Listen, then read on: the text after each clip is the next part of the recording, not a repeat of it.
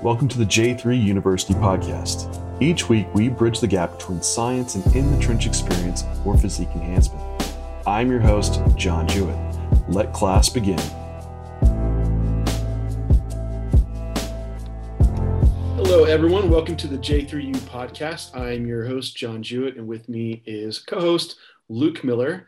And today I'm really excited to have on Serena Sloot, who is a nurse practitioner and an NPC wellness competitor and a J3U University nerd like me. um, how are you doing today, Serena? Thanks for joining us. Great. Thank you guys so much for having me. I'm a big fan of your work and I'm really excited to share some things from my perspective and learn everything you guys have to teach me on this podcast this morning. Yeah, the the topic for the, the podcast was going to be diving into the world of HRT and, and, definitely specific around the competitor, the female competitor. And it's not an area that we hear a lot on. Uh, and there's a lot of, I, I, think, things that are occurring within competitors before they even go into the show. Just we see a lot of issues just around not having normal menses and even having competitors with perimenopausal symptoms at younger ages, late 20s, early 30s, to where their their their menstrual cycle is abnormal and they might not even know it, which could be indicative that they are having hormone abnormalities, which can affect them from a physique perspective going into a contest prep. Then it only gets worse going into a prep, right? Because you go into prep, get low energy availability, low body fat, low food, high output, and then you see all the hormone dysregulation that occurs then post show, it's a mess, right? You have low hormones, low estrogen, low progesterone, low testosterone, uh, mood disorders. You need you need this recovery state to happen, and so why I wanted Serena on is because she deals with a lot of the back end of this, or even the front end before people go into a prep. But she gets the problems coming through the door, which of many females don't even know that might even be a problem. And so that's kind of like where I want to open up the conversation first, Serena, is you're probably getting because you, when your first post you made on J3 University was about perimenopausal females, and before they maybe even enter into a prep, and uh, just what you're seeing within that and why it's even an issue for a competitor. Just kind of lay, I guess, the groundwork of understanding there. Yeah, absolutely. So typically, my practice deals with a lot of lifestyle clients. I have a handful of um, NPC and IFBB competitors. But you know, the main thing that brings people into my practice for HRT is obviously the complaints of fatigue, of weight loss resistance, maybe the weight's going in places that they're not used to it going, despite training, despite diet, despite you know checking all the boxes, having a coach, doing all the right things kind of secondary complaints when we delve into it a little bit you know they may or may not have abnormal cycles. There's a lot of people too that have had ablations so they're not cycling. They have no idea where they typically would be at in their cycle. But you know when we dig a little deeper there's some mood changes some brain fog maybe some insomnia not getting that full night's rest waking up plus or minus. And so we really want to delve into first what's what's their baseline at and, you know, baseline hormones, people think of hormones, they think of for menopause, but as John spoke to, I'm typically seeing perimenopausal hormonal changes, you know, in these late 20s, early 30s. And, you know, we can hash that it's from, but the point is that they're there. And so baseline labs is going to be really, really important to these people. And some people will come and say, well, you know, I don't know what I don't know what my cycles are. I've had ablation, I've had a partial hysterectomy, so you can't help me. And so, kind of one of the sidebar takeaways I want to encourage people is we can actually help you. Um, I've done some things with people where we actually do what's called cycle mapping. So there's a few companies we can reach out to that will check your estrogen, progesterone, testosterone on a daily level via saliva testing for 30 days and we can map you out uh, even if we can't just spot check you you know send you into a lab that day and get your labs done. Kind of the second component is they'll, they'll tell me well my hormones have been checked in the past and they've been fine. Okay well what's fine? What's fine for the average person versus the lifestyle person versus the competitor. Those are going to be very different baselines because there's different metabolic, physical, mental demands on the body. So we have to really look at the person as far as what what their goals are, what are they achieving before we say your labs are fine. The other question I'm typically asking is, okay, if you knew where you were at in your cycle, um, when was it drawn? Oh, I have no idea. Well, then that tells me that you, you know, could have had labs that you're looking at saying they're normal and maybe they're normal for a follicular stage, you know, short short answer being the first half of your cycle before you ovulate versus the luteal phase, they'd be completely, you know, terrible if those were your levels, you know, that we were expecting post ovulation. So, you know, they're coming in typically, you know, again, to answer your question, fatigue, weight loss resistance, number two things probably for both my lifestyle and my competitors. Um, for the competitors, they are not, you know, cardio's been up, food's maybe down, they're not seeing results. You know, they're getting ready to go into a prep, ide- ideally, if I catch them, or they're already in a prep and something's not right and they want to see if there's something they can do to fix it. Yeah, and you you pulled out some good points uh, there about for one, and I'll see this too, is like usually you turned all, all the variables on that could help someone to get optimal progress, but it's still not there.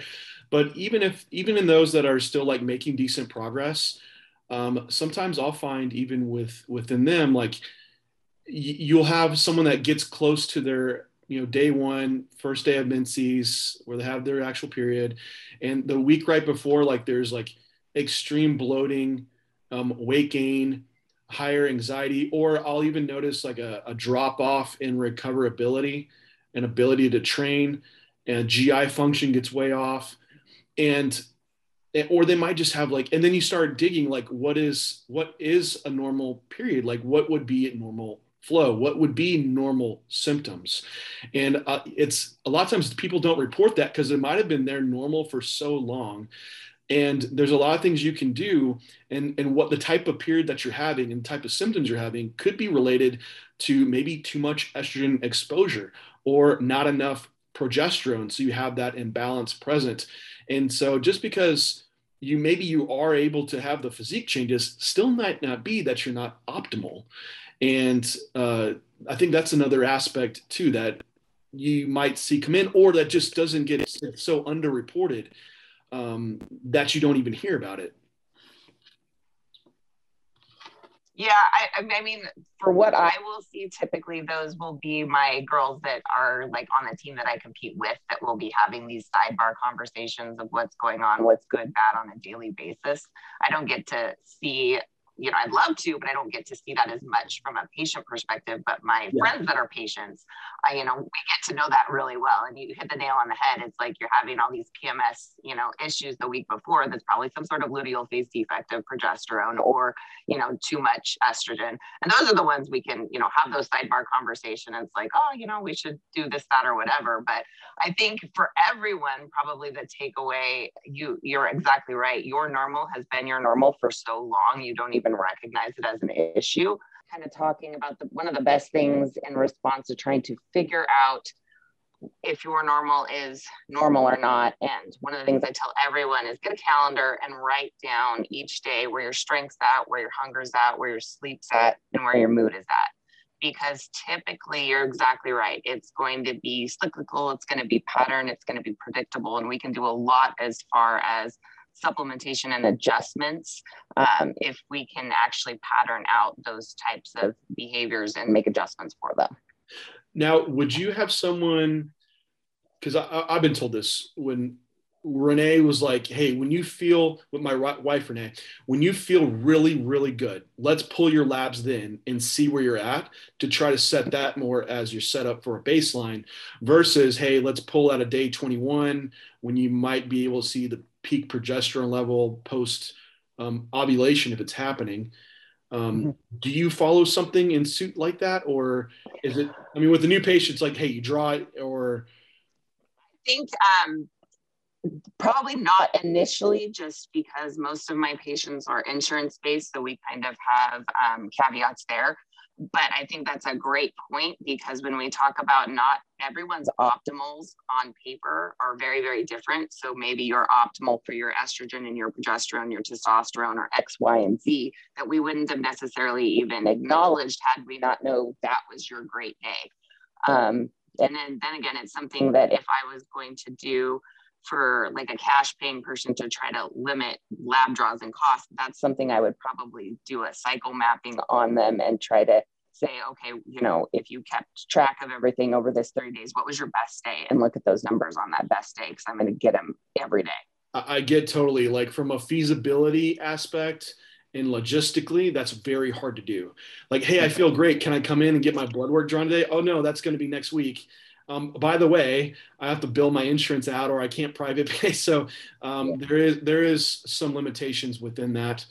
Um, but of course, like cycle mapping, finding where you be- you feel your best, that makes a lot of sense for these yes. individuals that are coming in before, like right when they come in through this through this aspect and, and having these issues occur, um, and in this perimenopausal state, before even going down the HRT route, um, what what areas can we address before going there? Or are you usually seeing people that hey no this is going to happen? Or um, is, is there ways to trial? Because some people have a, a, there's a real a barrier to hrt to taking a exogenous replacement dosage versus i know competitors are like oh yeah yeah no problem how much winstrol do i need to be on but right. you know you, you want to tell them to like take testosterone or estradiol and you get all this backlash but there's probably individuals before that step um, that might have some remedies before going the HRT route, um, especially maybe natural competitors. You know that that might not be an option for these individuals. Um, what what routes can we go through, and are you seeing within like these perimenopausal symptoms that they're already kind of too far gone, or do you think it's still kind of like this um, more hypothalamic amenorrhea where it's like stress induced and we can work on these other areas to, to before going HRT? Think it's a little column A, little column B. It's definitely going to depend on your the person, their compliance level, their willingness to take a lot of natural supplementation um, versus just give me something to fix it. And that's obviously a personal preference. We almost everyone can re- work on the adrenal component of their life. You know, whether it be you know have we reset your adrenals enough that you're getting your seven to nine hours of sleep? So are you following an appropriate circadian rhythm? Um, you know, where are your precursors to uh, how your adrenal gland functions? Like how how's your fasting blood sugar? How's your DHEA level? You know, how's an AM serum cortisol level? Those are all things we can look at to say, okay, those are all aspects that we could address naturally because if we look at our sex hormone steroid pathway, you know, it starts with cortisol and then we go pregnenolone and we go all the way down the loop and, you know, everything is affected by everything else. So if we wanted to pick one thing to start with from a natural perspective, I'd probably pick the adrenal gland and adrenal health and work on that. Um, you know, we can use our adaptogens like our ashwagandha, schisandra berry, rhodiola, um, and those will you know kind of help down the line with a little bit of progesterone function. We can look at um, you know pregnenolone for progesterone um, supplementation chasteberry epo so i guess the long the short answer to that is there's there's absolutely a way to support things naturally. Typically in my clinic um, i would say it's probably 50 50 some people will come back to me three to six months later and say it made a difference. Other people will say, I feel a little bit better, but I'd like to go the next route. Probably the takeaway is you don't have to do everything all at once. You don't have to go full bore HRT. There's always stepwise fashions that you can look at and aspects of um, hormonal balance that we can try to correct, correct naturally, particularly with a natural competitor too. Um, you know, we talk about obviously they can't take testosterone in a natural competition. So are we utilizing our DHEA, our zinc and chrysin to increase free testosterone levels? There's even, you know, kind of plus or minus the studies on iodine use if you really kind of get into that, which I haven't personally, but I, I do have the book that I pulled off and I know it's out there.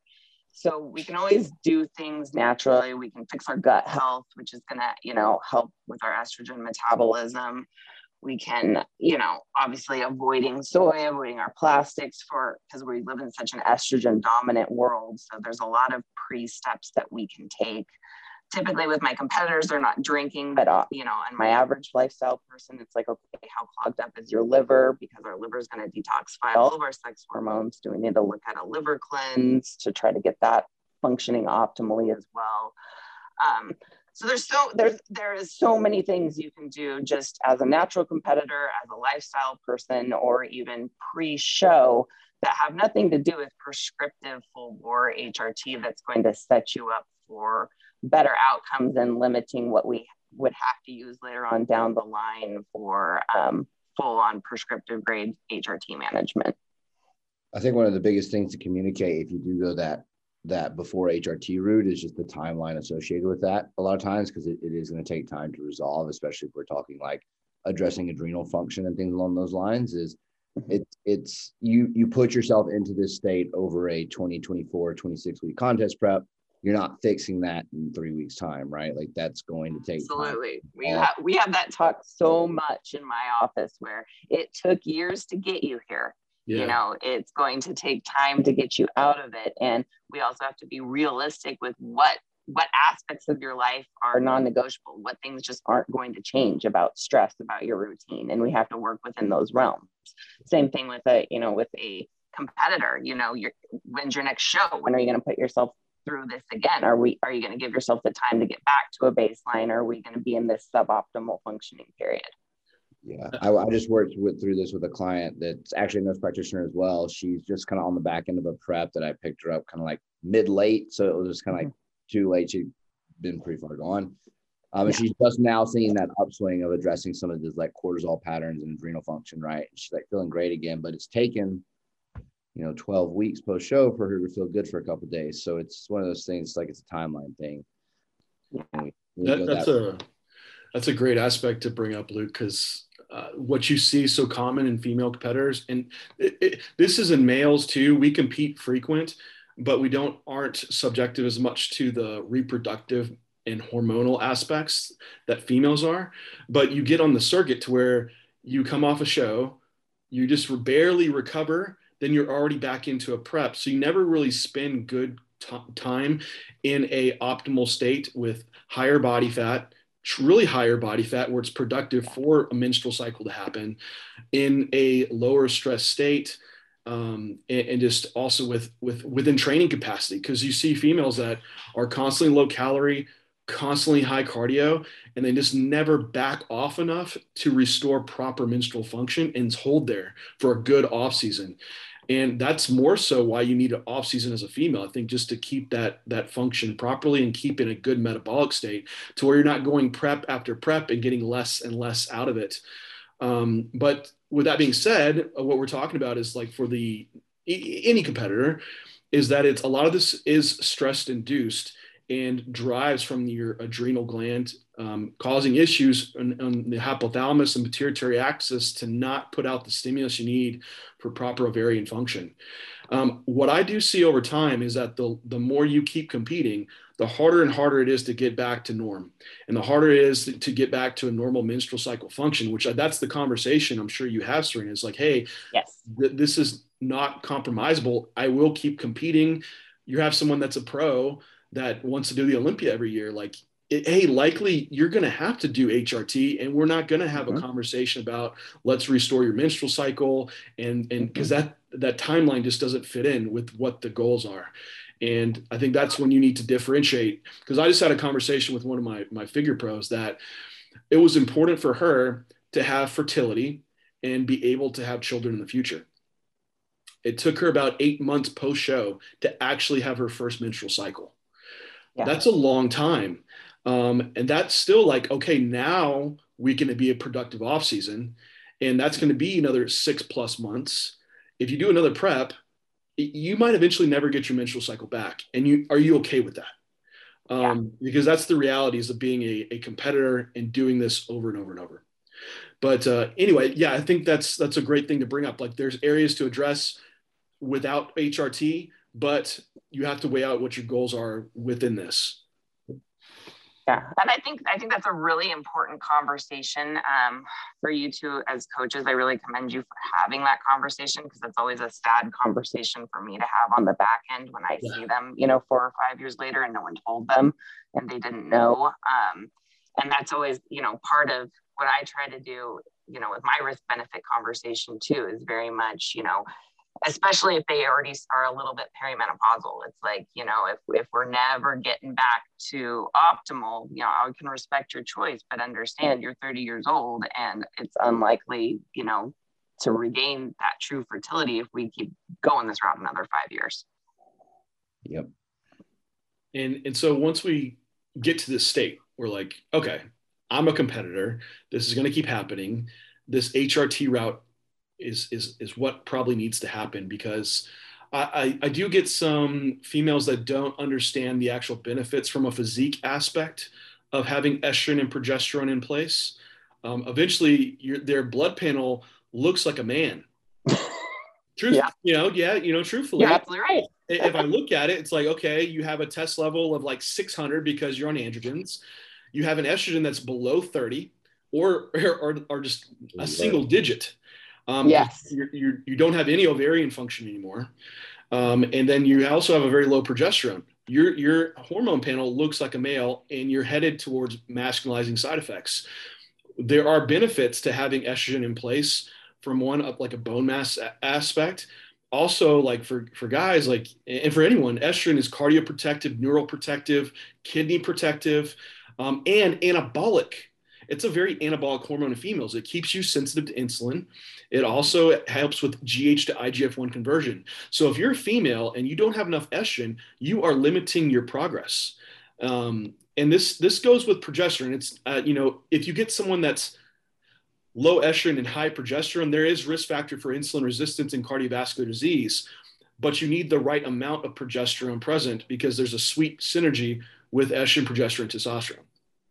So, you're, you're um, you know, with with the long term, say I get some WPD clients that they're like they're not having a menstrual cycle ever again. It's over, mm-hmm. um, but they're not supplementing with with an estrogen, which at that point it makes a lot of sense to, even though they're not at the age for menopause. They basically have already um, virilized and gone through menopause themselves. So, looking into this this aspect now of like implementing hey, HRT, what what are we really looking at for you know if you have someone that just they have you know their labs are way down like where where are starting points um, for those? And then i, I kind of want to eventually get into birth control because there's you know that that's a mess. I know it's a mess but there's a there's a rationale behind maybe having birth control in place yep. for a female on prep but i think it can be done with bioidentical hormones and probably have a better advantage. But anyway, I just threw a lot at you. I completely agree with you on that, sorry. and would love to do a study on that. I've been asking people to volunteer for that for years. Just you know, but I can't guarantee they won't get pregnant with my bioidentical use. So that's the disclaimer fair, there. But, fair enough. Okay. Um, but in regards to okay, so you know, in regards to your competitor, and we're there. Um, just as a sidebar, as a provider, when you talk about estrogen replacement, you know, um, when we go through menopause our body kind of sort of in a way wants to protect us from estrogen dominant cancers. And so that's one of the natural reasons that we downregulate our estrogen production. I always like to get fractionated estrogens in my patients because it tells me the different types of estrogen. You know, we have, we have good estrogen, we have bad estrogen. And ratios are always important to me because they have done some studies where if you are an estrone dominant person, meaning you create more of the bad estrogen in ratio to the good estrogen for your total um, for your total estrogen production, you're at higher risk of estrogen dominant breast uterine cancer later on in life. And so when we talk about, you know, being preventative and being aggressive early on, knowing that you're estrone dominant can actually, you know, we can do some things on the front end. Doesn't mean we can necessarily prevent you from cancer in the future, but we might be able to mitigate some of those risks.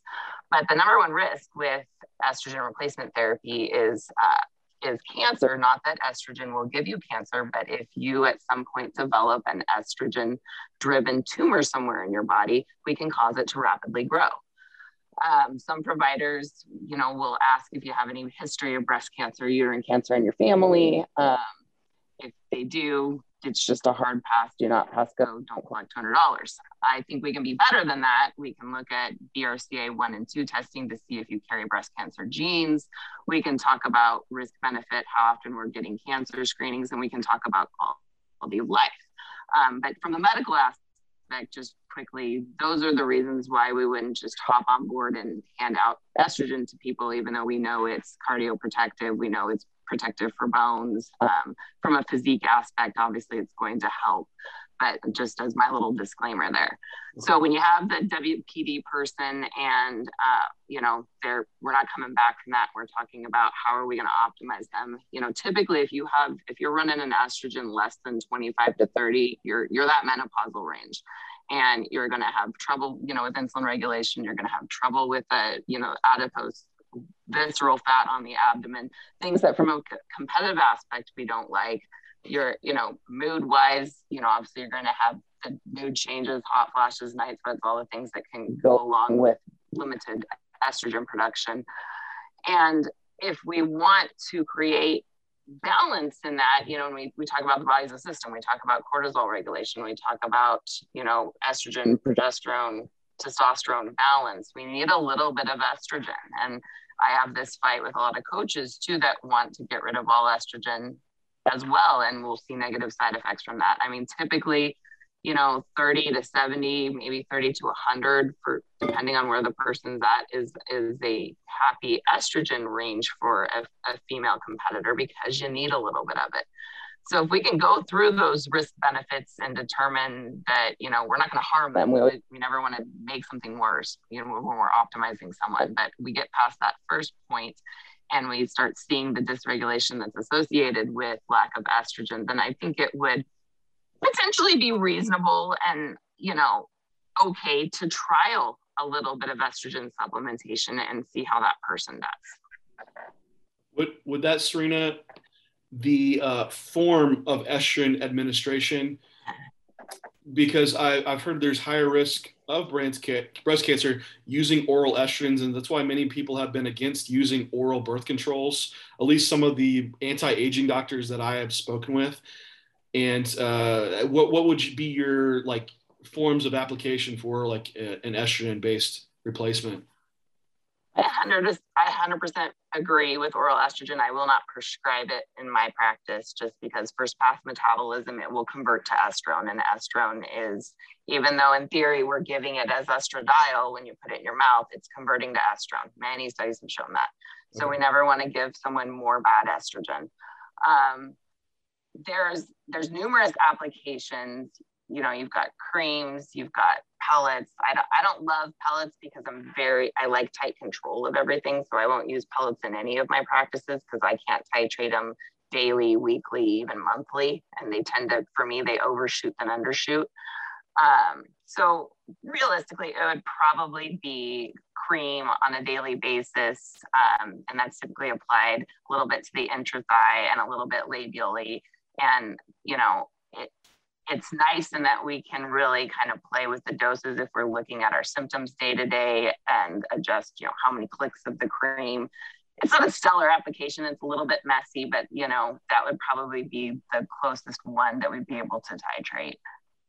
Within that application can you actually because I've seen like with say like for instance oral progesterone it has a very short life in the serum to where if you kept testing labs like it's never going to show that's elevated unless you took it within the certain time so frame. Is the estradiol or estrogen creams um, do those have a long enough lifespan within the serum to where you would pick it up on your on your labs or how how, how does that actually work when I use creams, I tell people they need to um, do their lab work with about a two hours after the application of the cream. Okay. So that because that's when that peak mechanism. So that's always an important takeaway because you're absolutely right. You know, if someone takes oral progesterone, which we like oral progesterone for the REM sleep effects, but if you take it that night and then go the next day and to try to see what your progesterone is, it's out of your system. There are some pharmacies now that are doing like a sustained release compound um, people don't really love that though, because then sometimes you get a little bit of the sedative effect. I did go to a conference one time that I thought was a very cool idea. Um, one of the practitioners used her, you know, her oral progesterone compounds for um, for sleep and for our typical symptoms, but then at a very low dose, like as needed or PRN cream of progesterone that people could use when they were feeling, feeling anxious, when they had some of the mood components, they would put it on their wrist. Um, and it's very tiny and it was a immediate release dose. And so you weren't getting the, the sedative effect from it, but you're getting some of the calming effects. So there's always a way, um, but you're absolutely right in that everything you draw is going you talk about peak and trough levels meaning high or low levels you got to pay attention to the administration and the half-life of what you're doing to get accurate levels as well yeah because that's a that's like a my thought process is like with testosterone replacement we can have a longer acting ester where you keep this nice stable level. Of course with females i mean even in, in testosterone you kind of have this little wave that's pulsatile throughout the day. Um, with with estrogen progesterone applications how they are now they're not really that sustained. But i guess that's you could still gain a benefit in just having it applied within the right time windows to gain that that benefit is that is that i mean standing there the, the, yeah i think the the cream you know in your your 24 hour time frame of application um, you know, and just because of sidebar and maybe a PSA to people that might be using cream as other modalities, you know, the time frame does matter. So, like, if you're using a testosterone cream and you're applying it at night and you can't sleep, it, you know, it's the, the mechanism of action act there. I've seen that quite a bit, so I just want to throw that out there. Um, you know, but as far as the as the estrogen creams go, you know, really knowing yourself, knowing when you need the most benefit of that peaking in two hours and maybe that six to eight hour window, just like with progesterone when we're using it for the sleep and recovery components, you know, we're taking it before bed to take advantage of that six to eight hour mechanism of action there. So it's not a perfect system at all for you yeah. know to get this nice steady state, which is frustrating, which we can do more so with TRT and even with females, you get into like some of my females I microdose their TRT just to control some some of you know that up and down even more to try to get steady state. But i don't have a way or a modality at this point really with other than the fast acting progesterone maybe for some of the mood symptoms. There's there's nothing with estrogen at this point. Yeah I, I think, yeah, well i think i think that brings up a good point of like knowing knowing the action of each hormone and when to deploy each one. Because um, estrogen is kind of like your wake up excitability can kind of make you too anxious type feeling hormone um, deployment like in the morning when you're getting up and getting more active and then progesterone to is their chill out calm hormone putting that around nighttime. Probably not what you want to be putting around training and will also how it can drive a little bit more insulin resistance and estrogen's more insulin sensitive. That makes sense to have it more active like during the day and timing those out like that. So maybe, maybe a sustained approach just maybe that wouldn't even be optimal. And you're never going to mimic perfectly how our body pulses those hormones. So um, now that's that's that aspect. And, and what you you mentioned a number for estrogen. I've seen people try to throw estrogen progesterone ratios around, and I haven't never found any really solid data to back that. Um, outside of just you kind of go off symptomology and how someone feels. Um, do you have any numbers on progesterone for for for serum levels? What you try to look for? Or? What I try to do, and again, completely anecdotal. There's not a good Okay. And it's just going to a lot. I get a lot of the stuff from the American Academy of Anti-Aging and going to their big conferences because they do a lot of cool things. Um, I like the 10 to 1 ratio is really what kind of sticks in my head. So with, you know, what we're meaning there is if you drew luteal phase hormones, you'd want to see kind of that 10 to 1 ratio of estrogen to progesterone to make sure you have balance at that peak level kind of a sidebar for me, symptomatically speaking, is in a follicular phase. I do like to see a, a progesterone of about one to three. Anything sub one really means there's no function. Um, you know, in my menopausal people, you're not, you're going to get that 0.002 range, you know, that means none, or you might get like 0.6 or 0.4. I, I like to have it a little bit. And so when people are symptomatic with some of the, you know, issues we talk about surrounding progesterone deficits, I will give them even as small as 25 milligrams of progesterone if they're, you know, less than that one to three in the follicular phase. So do you ever like see the useful benefit and like the cycling of the progesterone administration according to that? Do it, i mean I, I really do feel like that's ideal. It's challenging. It's challenging with irregular periods. It's challenging with ablation with partial hysterectomies. It's just really going to depend on your patient. Um, you can figure out what your hormones are doing over a three month time frame if you are really diligent about getting that calendar out and tracking everything if you don't want to you know cycle map. You really can get a good idea and it's not perfect. So when i tell people okay when when that edge is starting to come around that day 10 to 14 when you're starting to feel that oh. everything was good in that follicular phase and energy's up training's up i'm happy. And then even though i didn't ovulate i kind of sort of went through the motions in my body and then what then everything changed and i started getting a little bit of water retention you know i'm starting not you know strength is down try doubling your progesterone. You know, try going up to that next step, or not necessarily doubling, depends on what their dose is, and see if we can correct that at this cycle. And if that corrects it, we kind of know around 10, day 10 to 14 is when you're looking at taking that. It's really as much data as the person can give you, give you that. But yes, I think ideally, you know, here's the thing too. In perimenopause, we never want to suppress ovulation, and so if someone needs a massive dose of progesterone in the luteal phase, we don't necessarily want them to be taking that massive dose the entire time because we have the potential to suppress ovulation that would have been a normal cycle. So yeah, I, I think the cycling is ideal if we can do it. And yeah, I want to because I, I do this with Renee because I, I know there's going to be competitors out there like, and, and coaches that are going to say you're going to take estrogen, progesterone, like how is this going to affect my the aesthetic look? Like, don't we shouldn't we be pulling these things off? Like, or you know, it's just there's just not an understanding there. Um, I will say that uh, you know progesterone itself has a slight diuretic effect and is also a kind of anti-glucocorticoid effect. Um, so it actually wouldn't cause water retention. Um, now, estradiol, yes, it, it, can drive up aldosterone level. Um, and mainly, from at least what I've read, there's an increased sensitivity for antidiuretic hormone. It looks like there's not really much a change of total body water, but it can cause some shift actually in water balance. But I would say this is probably when you're seeing those females come in that have that really bad bloating, uh, like before the menses, to where we're not talking about estradiol within the 30 to 70 mark. They're probably over 100, 200. You as high as 800 and, and, and that's what you're seeing. So this little bit of estradiol we're talking about is not going to cause that amount of water retention present. And like for, for Renee, we just pulled labs. She's two weeks out, so I'm going to see what her actual estradiol is because usually for her, if she's around 40-ish for a show, like Renee right now has like striated quads and glute lines. It's fucking nutty. Yeah, I'm like, uh, I saw this morning, like, holy shit, she's still on 50 milligrams of progesterone every single day she is on some some estrogen modulation, but that's based off her own inter individual need for where I want estrogen. I'm never going to crash estrogen for her. So if she stays around that 40 mark, that's perfect. For off season for her, usually when she gets up 60, 70, that's when she's like feels awesome and making her like best progress.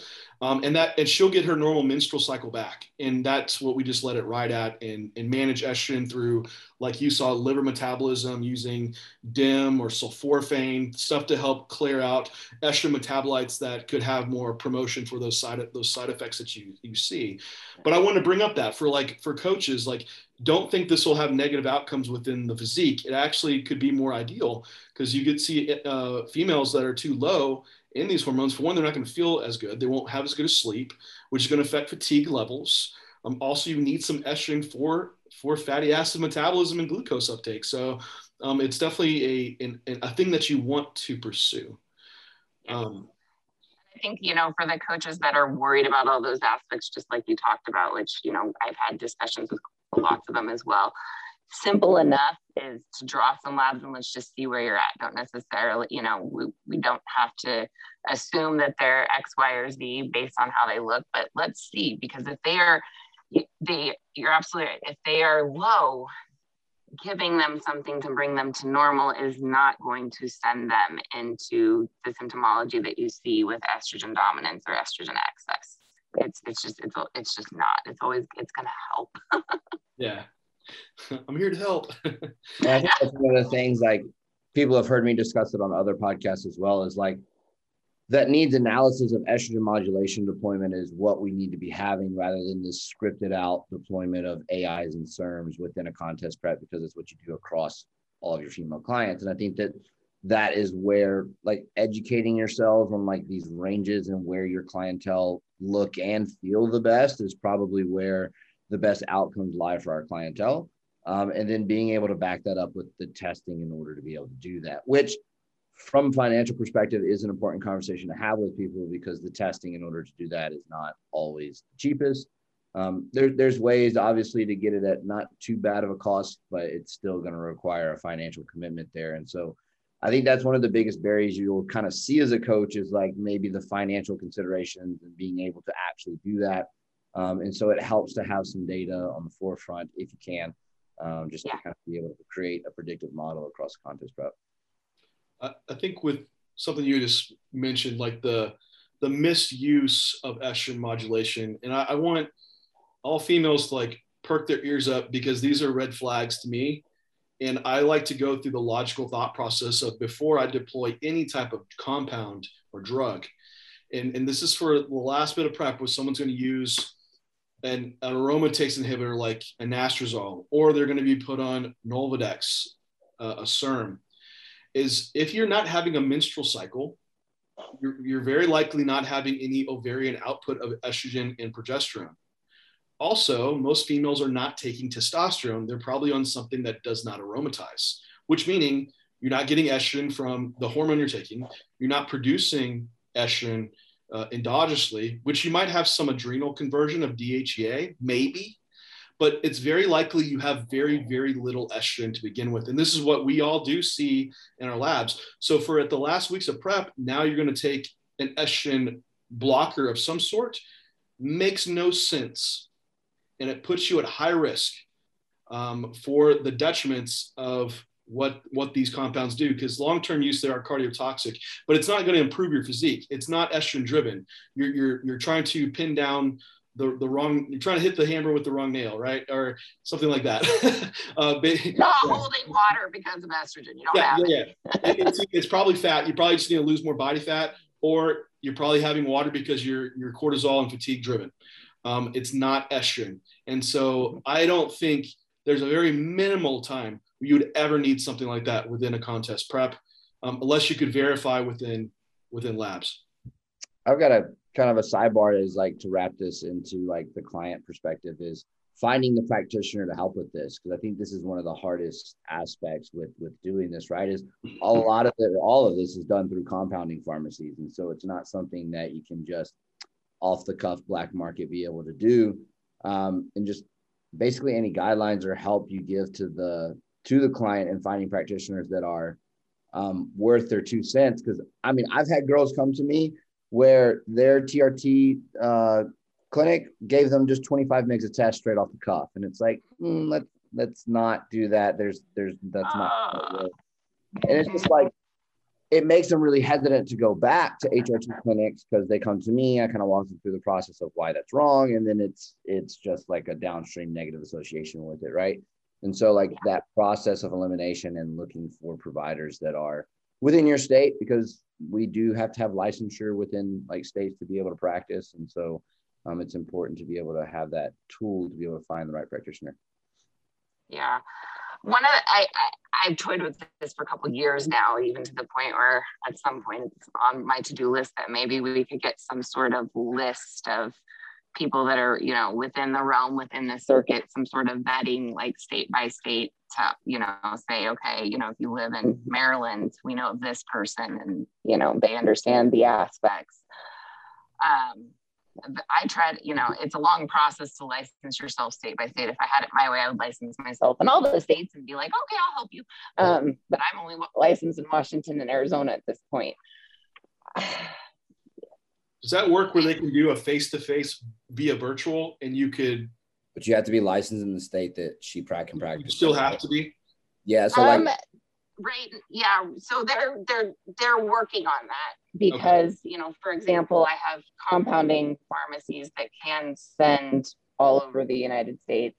Um, it's he, Luke is not wrong. Um, that being said, with the advent of an acceptance of telemedicine from an insurance perspective, all of those things are have now become kind of this big gray area. In theory, I am supposed to be licensed in the state that you are in. It has nothing to do with the state I am in. Okay. Um, but there is legislation that's looking at changing around that because you're seeing a lot of, particularly around mental health, where you know they're they're not really following that, and we're kind of accepting that. So if that changes, then it would make things a lot easier.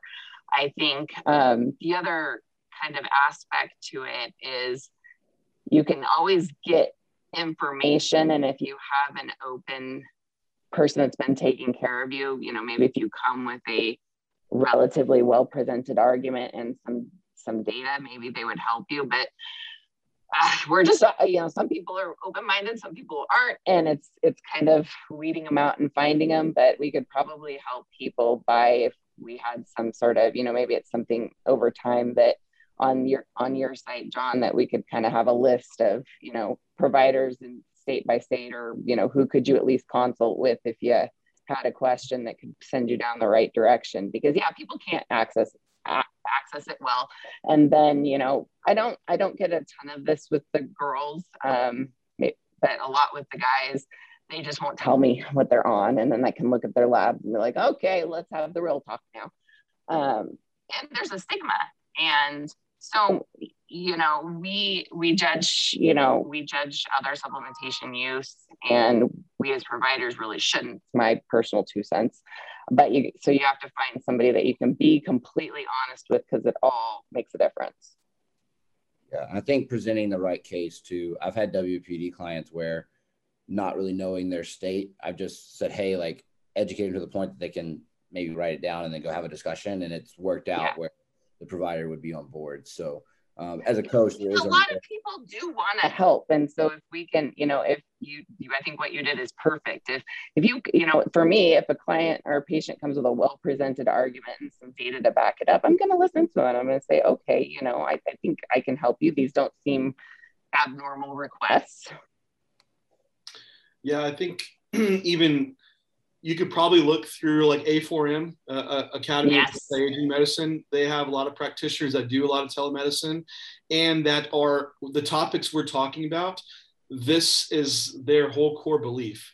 And mm-hmm. they might have a lot of resources for your state there um, as, as just a starting point. I also usually look for functional medicine doctors because they're a little bit more versed in HRT, Western medicine, and use a combination of both.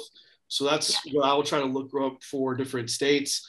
And then looking at HRT clinics and just seeing what you have around you, then also who they have on board, and maybe if they are certified with with the A4M, um, and they're not just there to make money off writing test descriptions, you know, you know. Um, so yeah, it just uh, I think those are good resources, but definitely I would love to put together a resource list for everyone on, on the site.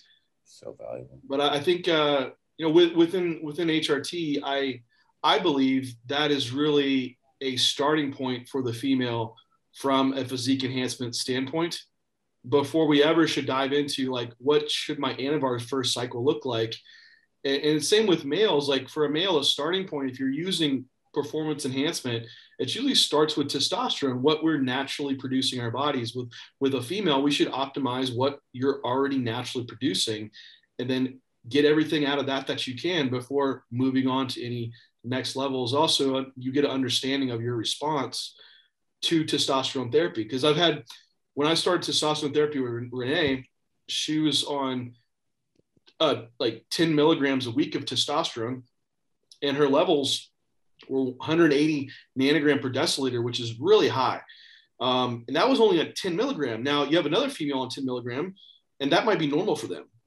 But now I understand for Renee that her response to an androgen is, is very is much more is greater than another female. So now Renee does like seven milligrams a week, and that has her right at 80. and that's a good number. But knowing that, I now know how to deploy other compounds that might be in place for physique development, whether you know talking or masteron or a yeah.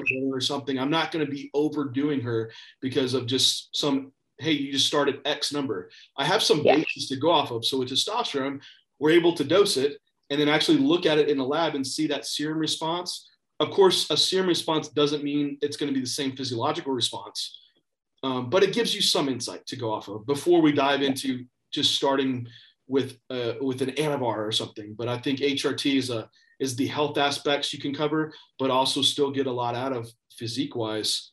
Um, I know we're close to like getting on an hour, but I did want to touch on of what we can, if you're okay with it, Serene. Do you have any little bit? Nice.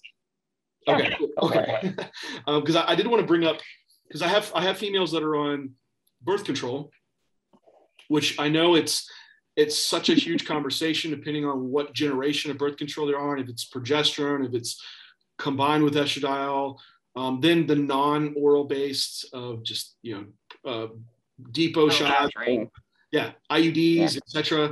Um, and so at least within serum labs when i have someone that say they're on an oral birth control that it, you know exogenous hormone is going to be suppressing any um, endogenous production. So you're not going to see usually i see low testosterone level um, increased sex hormone binding globulin.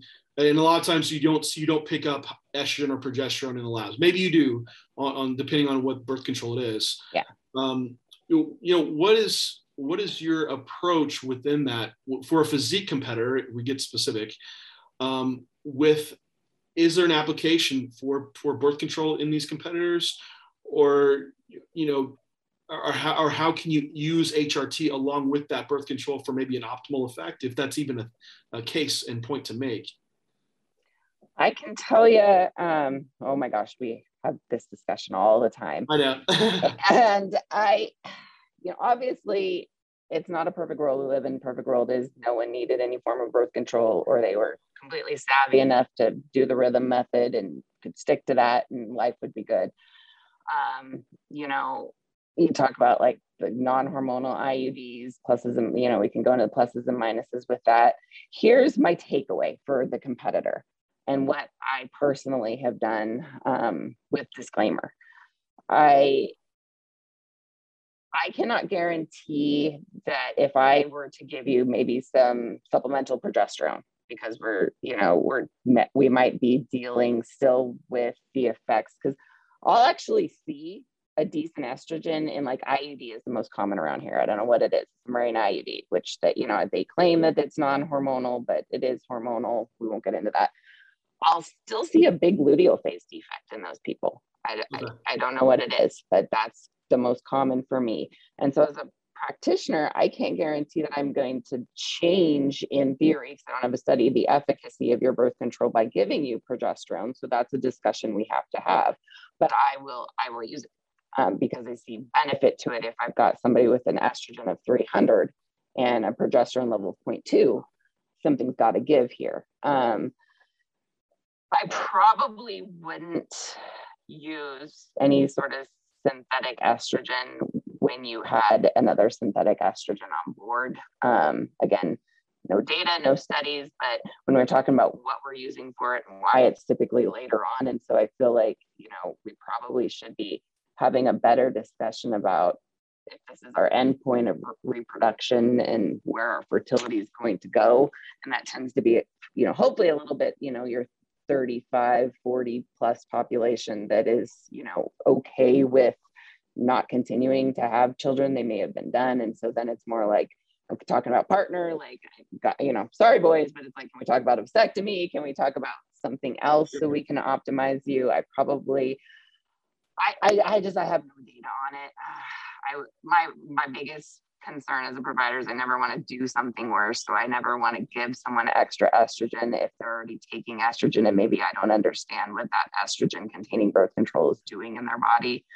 I'm, I'm okay with progesterone symptomatically. I'm okay with TRT because if you're going to keep the IUD in and you're going to keep training and you're going to run levels of nothing of testosterone, you're, you know, I feel bad for you. You're going to be miserable. You're not going to make progress. You're going to, you know, have all of the side effects. I don't see a lot of interaction between birth control and testosterone deployed appropriately when you talk about the you know when you talk about making sure they're not getting man doses so we're not getting you know elevations in crit and increasing stroke risk that you have the same when you're on like an oral birth control pill so i'll deploy trt as well um, really is just estrogen i probably wouldn't mess with but i'm always begging people my competitors to come off of birth control at least at some point, maybe in an off season, so we can get somewhere to a baseline and figure out what we're doing.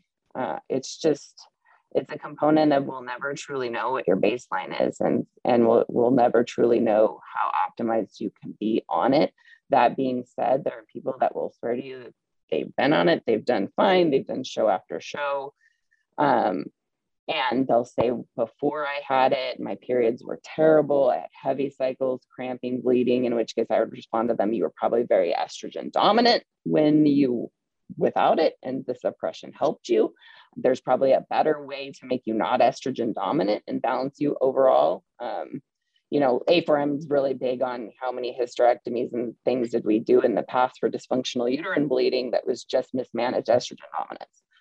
So it really depends on the person's willingness to figure out the root cause and get back to where they want to be. If they don't, um, testosterone and progesterone would, you know, would be my HRT routes. Cortisol would obviously be a huge route for everyone because you just talk about that suppression and where we go with glucose and glucocorticoids and that whole pathway when you're not ovulating.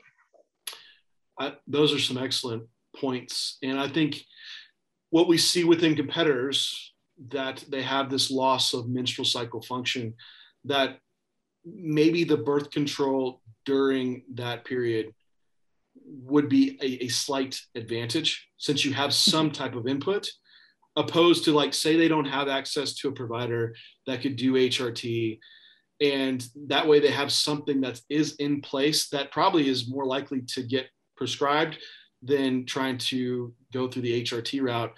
But then you, you're right. You do have to question why did you even start it to begin with? What was because sometimes people use it for acne control, or maybe it's for pregnancy prevention, or for uh, period symptoms. And so, like, why did you start it?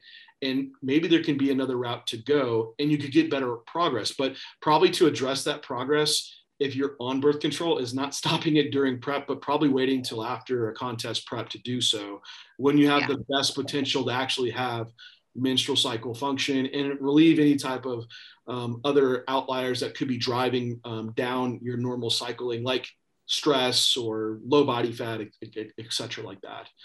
Um, you know within my competitors I, I, I do lean towards trying to do more of like just the an hrt route and not birth control. Um, just seem like with more of the synthetic progesterones, they have a lot of uh, off-site targets they act on yeah. just beyond just the progesterone receptor, and that's when a lot of issues occur. However, it's it's really mixed from what I, I understand on as far as it might not have any effect on performance or being able to get stage lean. And yeah. so, but some some can, and it depends on the individual as well. So there's a lot of like caveat, caveat, caveat uh, to these things. But I think that kind of gives probably people a general framework to think about. If you're using birth control, why'd you start using it? And if you have, if you want to put in the time, you can probably have an approach that might be more optimal physique wise uh, through an HRT means by doing so. And I think overall it's the, is the education to the client, right? It's like yeah. understand that, that role of that. Hey, like there are better ways from a physique perspective to do this rather than and, and even mitigate like pregnancy risk, right? Like you have NFP, you have like contraceptives, like there's, there's much better ways to, to limit pregnancy where we don't have to include birth control. But then at the same token, our role is not demonizing it either because yeah. I see coaches demonize it to the point of telling them with an emotional outreach of saying, I would never put my daughters on that, so you shouldn't be either, right? And so like let's not do that. Let's go down the education route and let the the client alongside maybe a provider be able to make a little bit more of an informed decision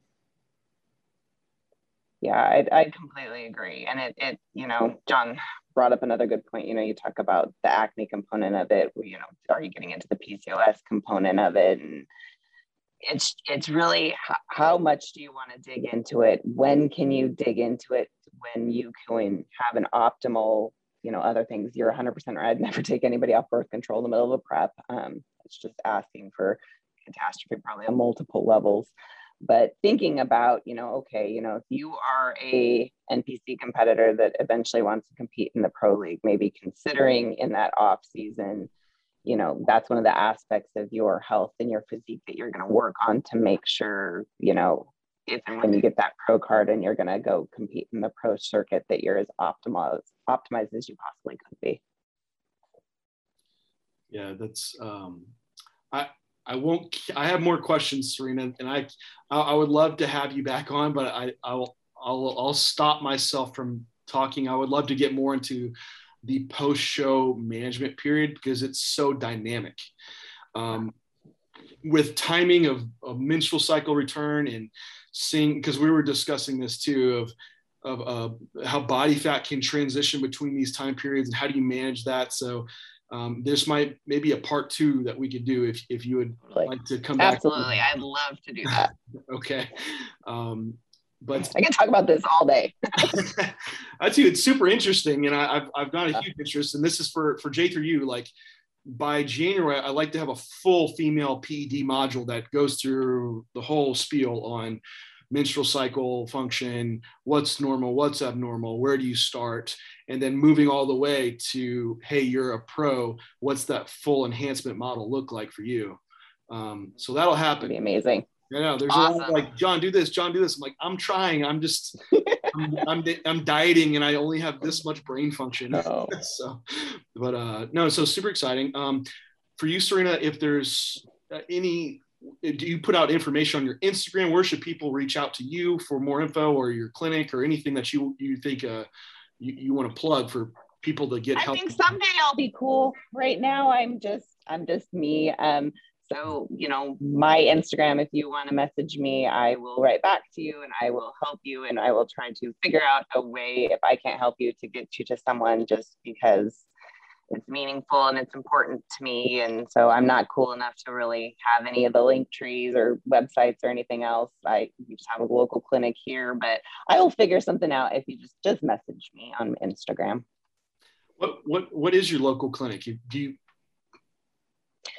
I work, so I work through a clinic called Total Care. And so we do family practice and um, I kind of have been deemed like the competitive hormone person. And so I do a lot of the lifestyle people that have coaches that are doing, um, you know, actual plans. And then we have a, we have a fairly big um, competing community here. And so I work with our local gyms and kind of manage those as well. And just slowly but surely been reaching out to different people. I'm starting to manage some people in Arizona and then I'm going to get licensed in California because I have another coach that I'm working with that I need to see his clients as well. So little by little. Very cool. Well, well, thank you. I'll put that all below in the show notes. So if anyone has wants to reach out to Serena, um, she and she's kind and willing enough to to help you. So again, Serena, thank you so much for coming on. Um, this is J3U podcast like, share. Appreciate it all. Leave comments, and we'll talk to you guys next time. All right. Thanks, John.